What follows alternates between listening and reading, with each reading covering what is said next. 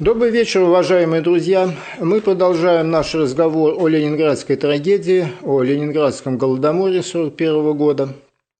Сегодня у нас вторая часть этого разговора. И продолжаем мы на том, на чем завершили прошлый раз, на нашем намерении, желании включить эту трагическую историю в широкий исторический контекст. Ну, широкий контекст – это действительно очень широкое понятие. Ну, сузим его до треугольника – народ, власть, голод. Начнем сначала. Ну, а вначале у нас, конечно же, создатель советского государства, коммунистической партии Владимир Ильич Ульянов-Ленин. И его бессмертная работа, мы все ее в школе в нашем поколении конспектировали, изучали, брошюра отдельно она издавалась, на ленинском зачете изучалась, удержат ли большевики государственную власть. Это осень семнадцатого года, на пороге революции, перевернувшей историю человечества, открывшей светлую дорогу к светлому будущему, всякое такое. И вот на пороге, на пороге еще не будущая государственная власть, а только готовясь к государственному перевороту, вождь большевиков пишет, читаю, «Хлебная монополия, хлебная карточка, всеобщая трудовая повинность» являются в руках пролетарского государства, в руках полновластных советов самым могучим средством учета и контроля. Это средство контроля и принуждения к труду посильнее законов конвента и его гильотины. Гильотина только запугивала, только сламывала активное сопротивление. Нам этого мало. Нам этого мало, дважды повторено в тексте. Нам надо сломать и пассивное, несомненно, еще более опасное и вредное сопротивление. Нам надо не только сломить какое бы то ни было сопротивление, нам надо заставить работать, эти слова Ленин подчеркивает, заставить работать, в новых организационно-государственных рамках. И мы имеем средства для этого. Это средства – хлебная монополия, хлебная карточка, всеобщая трудовая повинность. Полное собрание сочинений, пятого издания, том тридцать четыре, страница триста десять триста одиннадцать. Ну, как мы все с вами знаем, гениальное предвидение Владимира Ильича сбылось. Большевики таки захватили и удержали власть. Тяжелая была борьба, кровавая, удержали. Но были и светлые моменты. Об одном из этих светлых моментов, он так обозначает момент, Владимир Ильич Ульянов-Ленин, уже председатель Совнаркома, руководитель победившей революции и строящийся со стороны Советов, девятнадцатого марта двадцать второго года пишет секретно, естественно, записку в круговую членам Политбюро о данном моменте. Цитирую. Это март двадцать второго года, то есть в стране страшный голод. Вот тот самый страшный голод двадцать первого — двадцать второго годов. В которой померло более миллиона человек, а померло бы гораздо больше, если бы не широкая продовольственная помощь со стороны, прежде всего, американских благотворительных организаций. «Данный момент, – пишет дедушка Ленин, – представляет из себя не только исключительно благоприятный, но и вообще единственный момент, когда мы можем девятью из ста шансов на полный успех разбить неприятеля на голову и обеспечить за собой необходимые для нас позиции на много десятилетий». А в чем прелесть этого момента, спросите вы? Читаем дальше. Именно теперь, и только теперь, когда в голодных местностях едят людей, и на дорогах валяются сотни, если не тысячи трупов, мы можем, и поэтому должны, провести изъятие церковных ценностей с самой бешеной и беспощадной энергией и не останавливаясь перед подавлением какого угодно сопротивления. Чем большее число представителей реакционного духовенства и реакционной буржуазии удастся нам по этому поводу расстрелять, тем лучше. В полном собрании сочинения этого нету, но эта замечательная записка была опубликована, сколько уже получается, тридцать один год назад, известие ЦК КПСС, да-да, известие ЦК КПСС, девяностый год, номер четыре, страницы сто девяносто — сто девяносто три. Это март двадцать второго года, дедушке Ленину оставалось полгода жизни, ну, активной жизни в собственном рассудке, но дело его продолжили большевики Ленинской гвардии. И вот уже сколько же там, десять лет спустя, да, десять лет спустя, э, осень тысяча девятьсот тридцать второго года, чекист, э, начальник Сиблага, товарищ Янис Биксон, ну, в других документах он Иван Михайлович, э, пишет докладную записку товарищу Эйхе. Товарищ Эйхе – это первый секретарь Западно-Сибирского крайкома ВКПБ. И тот, и другой, безусловно, безусловно, уже это большевики Ленинской гвардии, дальше некуда. Товарищ Биксон в партию вступил в тысяча девятьсот четвёртом году, в возрасте девятнадцати лет. Ну и, наверное, был на тот момент, вот на тысяча девятьсот тридцать второй год, просто одним из старейших членов партии. Там прекрасная биография.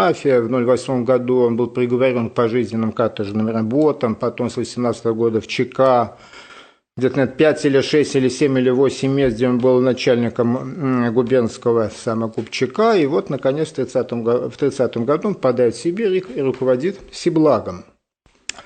Документ называется «Обобщающий отчетный доклад о работе Сиблага по хозяйственному освоению спецпереселенцами Нарымского края за время с мая тридцать первого по июнь тридцать второго года». Что это такое? Что за спецпереселенцы такие? В начале тридцатых годов, значит, появилась у партии такая идея, что в городах все еще остается большое количество социально вредного паразитического элемента.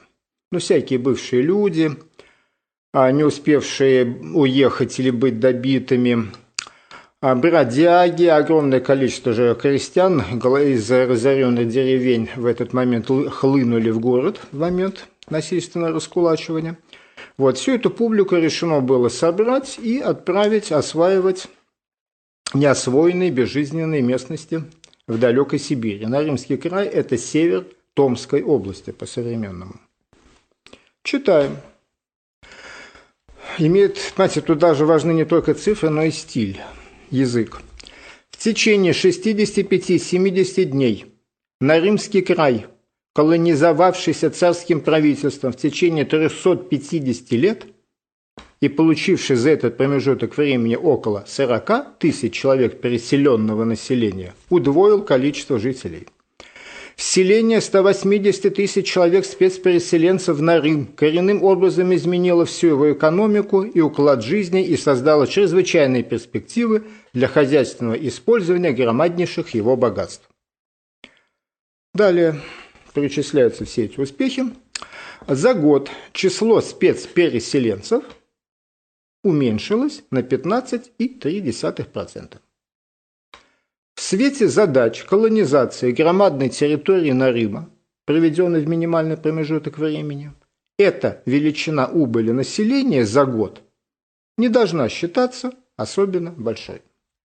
пятнадцать процентов убыли за год не должна считаться слишком большой.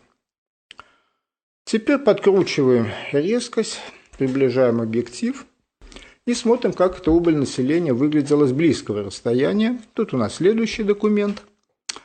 История-то оказалась, она, в ней нет ничего сверхъестественного, но она получила огласку благодаря человеку очень скромной должности, инстру, инструктор отдела пропаганды Нарымского окружкома товарищ Величко. Вот, увидел он все это дело, написал письмо товарищу Сталину, и, представьте себе, оно было доложено товарищу Сталину, начались большие разборки, большой разбор полетов, появилось большое количество объяснительных записок. Значит, наловили в Москве, в Москве наловили в облаву народу несколько тысяч человек, причем, когда начался уже разбор полетов, то выяснилось, что в число социально чуждого паразитического элемента а попала женщина восьмидесяти шести лет, оформленная как проститутка, старик ста двух лет, оформленный как тунеядец, большое количество рабочих московских предприятий, комсомольцы с членскими билетами, да, с билетами, уплаченными членскими взносами, члены профсоюза и всякое такое. Загрузили их в Томске в баржу и повезли себя, повезли эту баржу на север по Оби и привезли на остров. Маленький остров рядом с крохотной деревенькой Назино.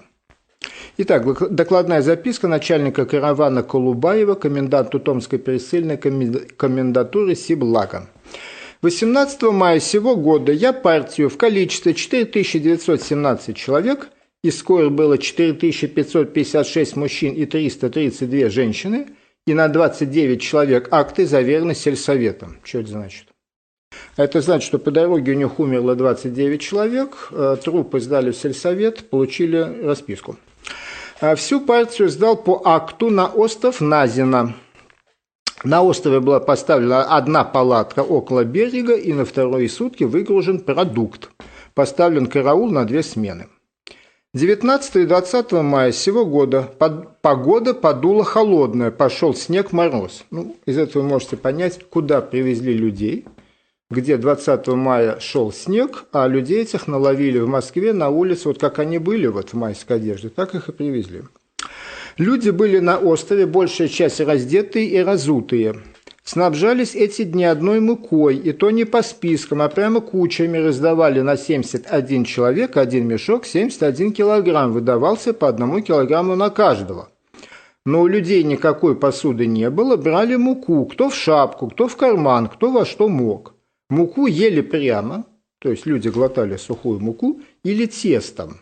Тестом не в смысле, что это пекли, а разводили водой. И хотя муки по подсчету выдано на все количество, люди фактически не снабжались, около половины оставались совершенно голодные, и провести правильную выдачу при таком ведении дела не было никакой возможности. двадцатого мая, то есть через два дня, в два часа дня, я с комендантом Цепковым и уполномоченным Колпашевского округа приехал на остров Назино, что было. Я и уполномоченный видели, что на острове был шум, драка, женщины были с мужчинами вместе. На острове лежали тела умерших, около ста человек или больше, и некоторые были без чувств, ползали, кричали «дайте хлеба». Увидев меня и уполномоченного, обращались к нам, кричали «начальники, нас не кормят двое суток, мы мерзнем и умираем с голода». Люди пошли на преступление, начали есть мертвых людей. Мне уполномоченному сказали, что вот здесь в котелках варят человеческое мясо. Вообще остров представлял из себя что-то ужасное, жуткое. Вот эти слова, как вы видите, документ перед вами на экране, ужасное, жуткое, чекист. Наверное, много чего уже повидавший в своей жизни к тридцать второму-то году. Напечатал на машинке, умел печатать большими буквами.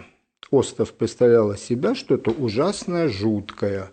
Государственный архив Новосибирской области, фонд П семь, опись один, дело шестьсот двадцать восемь, лист шестьдесят четыре, опубликовано Томское издательство «Водолей», две тысячи второй год, составитель доктор исторических наук Красильников.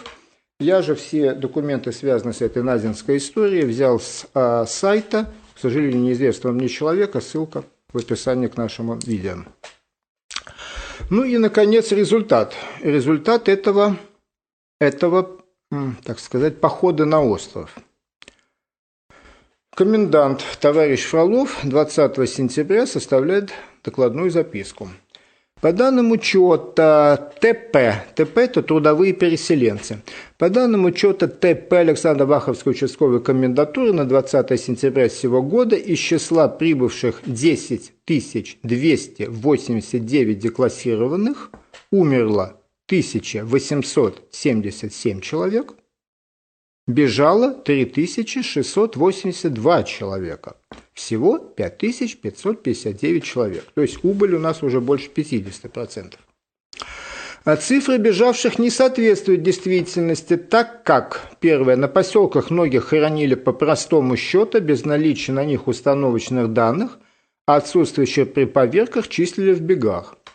Как видно из прилагаемой выписки из приказа номер сто сорок один по участковой комендатуре, документ перед вами на экране, громадное количество числившихся в бегах фактически умерло, причем указанные в приказе цифры обнаруженных трупов ТП, трудовых переселенцев, далеко не полны, так как и до последнего времени продолжают обнаруживаться неучтенные трупы умерших ТП. Таким образом, учитывая состояние здоровья ТП, дальность пути и непроходимость, отсутствие соответствующих припасов, надо сказать, что бежать, если и удалось, то только единицам. Подпись, упомянутый архив, фонд П семь, опись один, дело шестьсот двадцать восемь, лист сто сорок четыре. А на этом мы э, приостановим, не закончим, к сожалению, приостановим разговор о всякого рода ужасах, кошмарах и людоедов, и людоедах, и посмотрим на залитую весенним или летним солнцем Москву.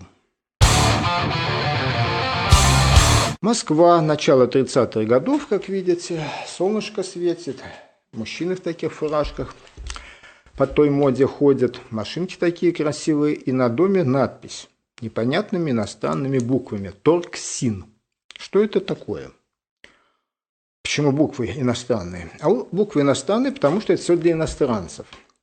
Значит, в июле тридцатого года была создана, начала работать в Советском Союзе система Торксина. Магазины для торговли с иностранцами. Ну, так иностранцы по-русски не читают, то, соответственно, надпись над латинскими буквами. Вот этот самый Торксин, как написано было, ну, едва ли, а в учебниках об этом, в общем-то, и никто и не писал, но если когда-то упоминали, да, была система магазинов, чтобы иностранные специалисты, это тридцатые годы, это индустриализация, строятся десятки, сотни заводов, работают тысячи иностранных специалистов, но надо им где-то что-то покупать. Сколько же этих магазинов для торговли с иностранцами было создано, открыто в Советском Союзе? Отвечаю. К концу тридцать третьего года в двухстах девяти городах, поселках Советского Союза, двести девять, было тысяча пятьсот двадцать шесть магазинов. Правда, интересно, да? Это где ж только иностранцев-то набралось? А какие товары покупали иностранцы в этих магазинах? Ну, какие у вас есть предположения? Икра черная, икра красная, балык, камчатский краб, что там еще? Коньяк, коньяк армянский. Нет. В тридцать третьем году восемьдесят процентов всего товарооборота было продовольствие, в том числе шестьдесят четыре процента хлеб и ржаная мука. То есть самая дешевая еда, какую только можно придумать. Ну, я думаю, все понятно, какие иностранцы ходили в этот магазин. Дело в том, что еще в тридцать первом году, заметьте, за два года до Великого голода, до Великого голодомора, магазин под названием «Торговля с иностранцем» получил разрешение, право продавать, ну, все, что он продавал, не только за иностранную валюту, каковой у советского человека быть не могло. Ну, показать, что у тебя в кармане двадцать долларов – это явка с повинной. Нет, можно было еще все покупать за золото и драгоценности. И вот, в обмен на ржаную муку и хлеб, почему-то народ туда понес золото. Колечки, сережки, золотые ложки и всякое такое прочее. И сколько же его принесли? С тридцать первого по тридцать шестой год Торксин изъял, добыл, как уж это назвать, двести восемьдесят семь миллионов условных золотых рублей. Условно золотой рубль – это чисто расчетная единица, его никогда нельзя было потрогать с руками, это чисто такая расчетная вещь. Два условно золотых рубля, один американский доллар. Так вот, что такое двести восемьдесят семь миллионов в эквиваленте золотых рублей, то есть всякого золота, драгоценностей, ложек и прочего, изъяли у населения. Это что такое двести восемьдесят семь миллионов? Перед вами на экране табличка. Все оборудование, закупленное для магнитки, это сорок четыре миллиона. Все оборудование для Горьковского автозавода, это сорок три миллиона. Сталинградский тракторный, полностью собранный в Америке, разобранный, привезенный в Сталинград, собранный по винтику, это всего-то тридцать пять миллионов. И знаменитый-признаменитый, воспетый всеми советскими поэтами «Дни прогресса», это всего-то тридцать один миллион. А население ухитрились изъять двести восемьдесят семь. Вообще, хорошая страна досталась большевикам, согласитесь. Но м-м, в днепрогрессах э, как-то выражать не очень удобно, поэтому я предлагаю другую систему измерения, она тоже перед вами на экране. А, значит, изъято было у населения сто, в эквиваленте пересчете сто пятьдесят пять тонн чистого золота, а все драгоценности принимались исключительно только как лом цветных металлов, то есть только вес и больше ничего не учитывалось. сто пятьдесят пять тонн золота, что, если считать на трехграммовое обручальное колечко, пятьдесят один миллион шестьсот тысяч золотых колец. Ну, это условно, понимаете, я не говорю, что там было именно столько колец. Но это цифры, которые позволяют нам понять, что десятки миллионов людей по какой-то причине пришли в, двести шесть, в тысяча пятьсот двадцать шесть магазинов двухсот шести населенных пунктов Советского Союза и принесли последнюю золотую ложку в обмен на еду. А что это такое? А это, конечно же, он самый, он самый великий советский голодомор тысяча девятьсот тридцать третьего года. Долго и много о нем спорили, но после второго апреля две тысячи восьмого года хотя бы спорить о нем уже не надо. Спорить уже не надо, Государственная Дума – это высший орган законодательной власти, тут уж, ребята, вы не поспорите. Государственная Дума принимает постановление о памяти жертв Голодомора, в котором появляется написано черным по белому закрепленное решение высшего органа государственной власти цифра. В результате голода, вызванного насильственной коллективизацией и болезней, связанных с недоеданием, в тридцать втором — тридцать третьем годах погибло около семи миллионов человек. семь миллионов человек – это больше, чем погибло э, мирного населения на оккупированных немецко-фашистскими оккупантами территории Советского Союза за три года оккупации, с сорок первого по сорок четвёртый год. Ну, точных цифр не знает никто, но порядки оценка величин четыре с половиной — пять миллионов. Причем эти четыре с половиной — пять миллионов включают и прямые ну, расстрелы, карательные акции оккупантов, геноцид еврейского населения, это и бесчисленные бомбардировки, обстрелы, фронт катился туда, фронт катился сюда. Вот это все вместе, плюс ухудшение общих условий жизни, отсутствие медицинского обслуживание медикаментов и так далее, вот это все привело к сверхнормативной смертности на оккупированной немцами территории четыре с половиной — пять миллионов человек. А организованной властью Голодомор семь миллионов человек. И вот перед этим Голодомором, вот перед этим, ну не вкладывающимся уже ни в какие человеческие нормы и понятия бедствием, государство организует Арксин, организует грандиозное государственно организованное мародерство и изымает у умирающих с голоду людей, буквально умирающих с голоду людей, золотишко, потому что замечательный момент, ну, как и учил товарищ Ленин, вот в этот момент мы можем, а значит и должны. Вот когда люди едят друг друга, и трупы валяются. Можем, значит должны. Ну, о Голодоморе, понимаете, можно говорить много, можно проводить ужасающие свидетельства, можно завалить экран ужасающими фотографиями, не буду я этого ничего делать. Наша задача не давить на эмоции и не выключать мозги, а мозги включать. А, и вот в рамках и в задаче включения мозгов зачитаю два абсолютно спокойных документа. Абсолютно спокойных документа. Почему эти два? А вы поймете. Там двадцать второго июня. Ну, не мог я пройти мимо двадцать второго июня. Так вот, семнадцатого июня, семнадцатого июня, накануне, товарищ э, Чубарь, а кто такой товарищ Чубарь? Это глава правительства Советской Украины. Сразу должен сказать, это недобрый, недобрый доктор Айболит.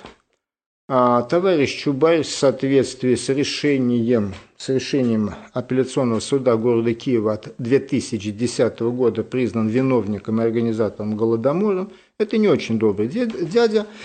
Тем не менее, два, значит, пишет он семнадцатого июня докладную записку товарищу Молотову, главе советского правительства. То есть глава правительства Украины, советского. Несмотря на продовольственную, финансовую и иную помощь, которая, какая была оказана в последнее время ряду районов и колхозов, все же положение с питанием, особенно детей, в этих районах продолжает оставаться тяжелым, а в отдельных селах и колхозах исключительно тяжелым. Для улучшения питания детей и больных в этих районах просим все молоко, заготовляемое в порядке обязательной сдачи по этим районам, с пятнадцатого июня до первого сентября оставить на месте, уменьшив, соответственно, годовой план молокосдачи. И вот это письмо попадает на стол к Молотову. Молотов его, понятным делом, отписывает в наркомснаб, и зам, началь... зам наркома снабжения товарищ Беленький пишет записку Молотову, свои соображения излагает. По существу записки товарища Чубаря об оставлении на месте по ряду районов ОССР для улучшения питания детей всего молока, заготовляемого в порядке обязательной сдачи, наркомснаб сообщает, двоеточие, первое. Украинская ССР, занимая около четырнадцати процентов в централизованном плане маслозаготовок по СССР, крайне неудовлетворительно выполняет установленный для нее план. При выполнении годового плана маслозаготовок по СССР на тридцать два процента годовой план по УССР выполнен всего на девятнадцать целых шесть десятых процента. Совхозный сектор по Украинской ССР также резко отстает в выполнении плана сдачи молока и масла. При выполнении совхозами по СССР в целом на десятое июня на девятнадцать целых девять десятых процента, по УССР этот процент составляет всего лишь четырнадцать процентов. Учитывая крайне неудовлетворительный ход маслозаготовок по УССР, Наркомснаб возражает против принятия предложения товарища Чубаря. То есть, ну, сами понимаете, ну что это такое, четырнадцать с половиной вместо девятнадцать с половиной, ну, дети обойдутся. Дети обойдутся, подождут. И вот эта вот записка товарища Бельникова подписана двадцать второго июня тысяча девятьсот тридцать третьего года, ровно за восемь лет до того дня, когда как один человек весь советский народ поднялся на свою советскую родину. Еще маленькое примечание к этому делу. В тысяча девятьсот тридцать третьем году СССР экспортировал, то есть вывез, благодаря усилиям товарища Бельникова, сорок семь тысяч тонн мяса молочных продуктов. Возникает вопрос, возникает вопрос, а все-таки это были перегибы на местах или была поставлена такая задача? Вопрос непростой. Надо честно и откровенно признать, что товарища Бельникова расстреляли, товарища Чубаря расстреляли, вышеупомянутого товарища Эйхе расстреляли, и товарища Биксона, если не путаю фамилию, тоже расстреляли. А, то есть товарищ Сталин, конечно же, использовал этих товарищей по полной программе. То есть сначала они выполняли поставленную задачу, наполняли закрома Родины всякими полезными и нужными для того, чтобы их продать, обменять на станки, а из этих станков, станков сделать танки и так далее. Всякие полезные вещи. А после того, как они выполняли эту полезную функцию, их можно было использовать по второму разу. Играя в замечательную игру под названием «Добрый следователь, злой следователь», назвать это перегибами на местах, в ряде случаев даже провести выездную сессию Народного суда, осудить, приговорить, прям все замечательно. Разумеется, не было, не было у товарища Сталина намерения вымаривать людоедов на острове Назино. Я даже готов согласиться, что и намерения уморить семь миллионов человек у него не было. У него было намерение совершенно конкретное и хозяйское. И хозяйское. Есть трудовые ресурсы.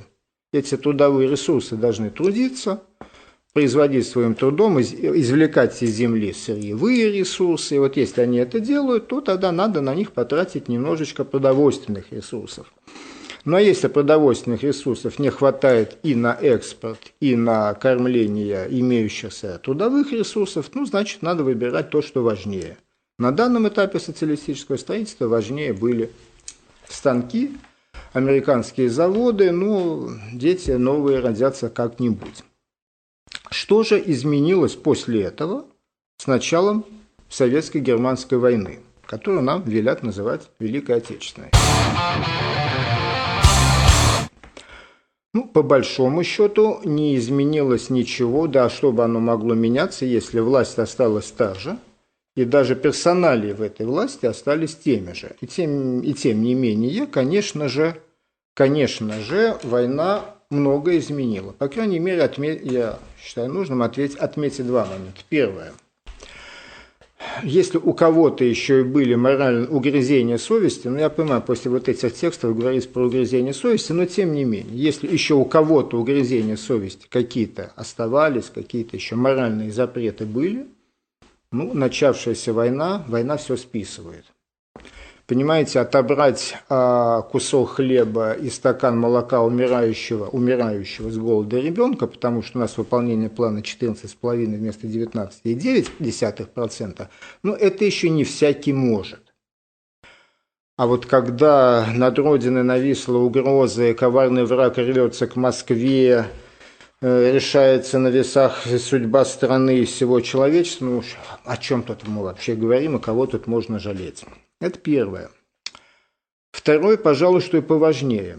Если в мирное время ценность людских ресурсов менялась от нуля до некого положительной величины, ну, как стрелочка на тахометре у вас в машине, да, бжик, завела, она пошла, то с началом войны тахометр начал уходить, понимаете, вниз. То есть людские ресурсы э, в определенной ситуации могли приобрести минусовую ценность. Я имею в виду те людские ресурсы, те, те людские контингенты, которые оставались на территории, захваченной немцами.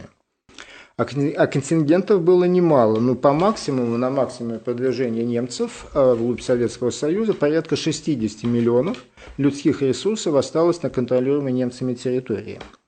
Но мало того, что эти ресурсы нельзя было уже Сталину использовать ни как рабочая сила, ни как призывной контингент, но, простите, они могли быть и использовались, как мы знаем, противником и в качестве трудового ресурса, да еще и в качестве призывного контингента.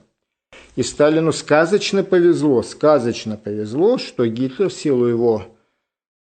В общем, его сумасшествия и отравленности его головы расовым бредом не согласился создать э, многомиллионную русскую армию, вооружить ее и повести на Москву. В этом смысле Сталину сказочно повезло, но такая угроза была. И Сталин это прекрасно понимал, и поэтому с началом войны отношение власти к людским ресурсам изменилось в полном соответствии с тем, что стрелочка тахометра уже стала уходить ниже нуля. Как мы все знаем, для этого не нужны никакие секретные документы, секретных архивов. третьего июля тысяча девятьсот сорок первого года товарищ Сталин выступил по радио с обращением к стране и сказал: «Братья и сестры, к вам обращаюсь я, друзья мои». Ну, «братья и сестры» – это красиво, но там была еще содержательная часть. А содержательная часть была о том, что при вынужденном отходе Красной Армии не оставлять противнику ни литра бензина, ни килограмма зерна. Все, что не может быть вывезено, включая цветные металлы, продовольствие и горючее, должно безоговорочно уничтожаться. А что при этом должно произойти с населением, оставшимся там, если будет уничтожено или вывезено до последней крошки зерно, об этом товарищ Сталин не сообщил. Вот, собственно говоря, и весь контекст, широкий исторический контекст, надеюсь, он был достаточно широкий, может быть, даже избыточно широким, который позволяет нам вернуться к истории Ленинградского голодомора и поместить эту историю, это трагическое событие, Ленинградский голодомор, на его законное, адекватное место. Да, по сравнению с людоедством на, озере Назин, на острове Назино, Ленинградский голодомор – это огромное событие. В масштабе Великого Советского голодомора тысяча девятьсот тридцать третьего года Ленинградский голодомор – это малый советский голодомор. А в масштабе деревни Петрищево, да, конечно, Ленинград – это огромное огромная, гораздо больше, чем деревня Петрищево, но с какой стати судьба жителей Ленинграда должна была чем-то отличаться от судьбы жителей деревни Петрищево? Напоминаю, деревня Петрищево – это подмосковная деревня, которую в ноябре тысяча девятьсот сорок первого года должна была сжечь Зоя, сжечь, сжечь, Зоя Космодемьянская и ее боевые товарищи, для чего ей выдали шесть бутылок зажигательной смесью и сломанный наган. Ленинград – это та же самая деревня Петрищево, только очень большая, с гораздо большими ресурсами. Ну, в общем, единственный ресурс, который подлежал уничтожению в деревне Петрищево – это дома, вот эти деревянные деревенские хаты, в которых немцы горелись. Этот ресурс надо было уничтожить. А людской контингент деревни Петрищево мало беспокоил товарища Сталина. Когда он отдавал, когда, это же не сама же Зоя Космодемьянская придумала, была директива Ставки «сжечь» все населенные пункты в полосе двадцать километров от линии фронта и по пятнадцать километров влево и вправо от дорог, идущих к фронту. А с Ленинградом все гораздо хуже. А Ленинград не только мог дать немцам определенный призывной контингент в случае его захвата, плюс промышленные предприятия, поэтому если в деревню Петрищево отправили вчерашнюю школьницу со сломанным наганом, то в Ленинград тринадцатого сентября прибыл заместитель наркома внутренних дел товарищ Меркулов. тринадцатого сентября немцы вышли к Шлиссельбургу, то есть замкнули с юга кольцо, кольцо, если его можно так называть, окружение Ленинграда. восьмого сентября, уже тринадцатого сентября, в Ленинград прилетает товарищ Меркулов с мандатом ставки и начинает разрабатываться план тотального разрушения городской инфраструктуры. Должно было быть уничтожено взрывом, поджогом и затоплением триста восемьдесят предприятий и коммунальных структур города. Это к вопросу о том, можно ли было бы спасти людей. Безумная, абсолютно безумная идея, сдав город. Но если бы город сдали, то в этом городе бы остались головешки. Вряд ли бы это кого-то спасло. И до тех пор, пока обстановка, ситуация на фронте была именно такова, когда вероятность захвата немцами Ленинграда была реальной, а такой она была, по крайней мере, до декабря, разумеется, ни о каком завозе продовольствия в город, который должен был вот-вот оказаться в руках неприятелей, не могло быть и речи. Что изменилось потом? А изменилось, мы знаем, что пятого декабря, контрнаступление советских войск у Москвы, немцы покатились назад, истекающая кровью, потерявшая огромное количество людей и техники, не имеющая подкрепления зимней одежды, немецкая армия не выдержала удара, покатилась назад. Уже семнадцатого декабря ставка Верховного Главнокомандования издает директиву номер ноль ноль пятьдесят восемь двадцать шесть, в соответствии с которой седьмого января, смотрим на экран, началась грандиозная, грандиозная не по результатам, к сожалению, грандиозная по длительности. Она продолжалась полгода. В общем и целом, со всеми своими этапами, полгода. А наступательная операция, печально знаменитая Любанская наступательная операция, целью которой, как вы видите по стрелочкам на карте, было уже не просто пробить сухопутную дорогу к Ленинграду, задача ставилась гораздо больше. Широким охватом окружить немецкие войска, окружающие Ленинград, а дальше, как было написано в тексте директивы, в дальнейшем, наступая в северо-западном направлении, окружить противника, обороняющегося под Ленинградом, и во взаимодействии с войсками Ленинградского фронта окружить и пленить его. А в случае отказа противника сдаться в плен, истребить его. Вот такие уже были настроения, уже так звучал, таким металлом звучал голос товарища Сталина. А, опасения, риск, шанс падения, сдачи Ленинграда противнику снялся. А как только он снялся, так Ленинград и фактически, и в глазах товарища Сталина стал тыловым советским городом, в котором размещено много предприятий военной промышленности, которые надо обеспечивать сырьем, энергией, а также трудовыми ресурсами. А чтобы эти трудовые ресурсы могли трудиться, надо еще туда завести какое-то количество продовольственных ресурсов, которые и завезли. О чем мы с вами вчера, не вчера, извиняюсь, в прошлой нашей передаче говорили. Все тут, на мой взгляд, совершенно просто и понятно. Один только мне непонятный, непонятный вопрос. Это по поводу Торксина. Это по поводу Торксина. Вот то, что государственно организованное мародерство грандиозного масштаба под названием Торксин было в реальности, это не фантазия, не оценочное суждение, оно было. Грандиозное мародерство под названием Торксин было. Его создали заблаговременно до Великого голода тысяча девятьсот тридцать третьего года, до Голодомора. И, как мы уже с вами говорили, изъяли оттуда большое-большое количество до последней крош, крош, крошки. Но люди, они такие хитрые, из них до последнего ведь не вышибешь. Был ли в а, Ленинградском Голодоморе свой Торксин? Ну, официального, конечно, не было. Официально Торксин ликвидировали, закрыли в тысяча девятьсот тридцать пятом году. Я говорю о чисто уголовном, но при этом крышуемом властями мародерстве. Ну, то, что мародерство в Ленинграде было, это не вызывает ни малейших сомнений, об этом есть воспоминания, об этом есть документы органов эн ка вэ дэ, да, и так далее. Вопрос в масштабе, на который у меня нет никакого ответа. Куда именно двигались эти золотые ручейки, на каком этапе они останавливались, доходило ли это до уровня Жданова или это уходило еще дальше. В какой степени организация вот этого локального ленинградского торксина, если он был, если он был, может быть и не было.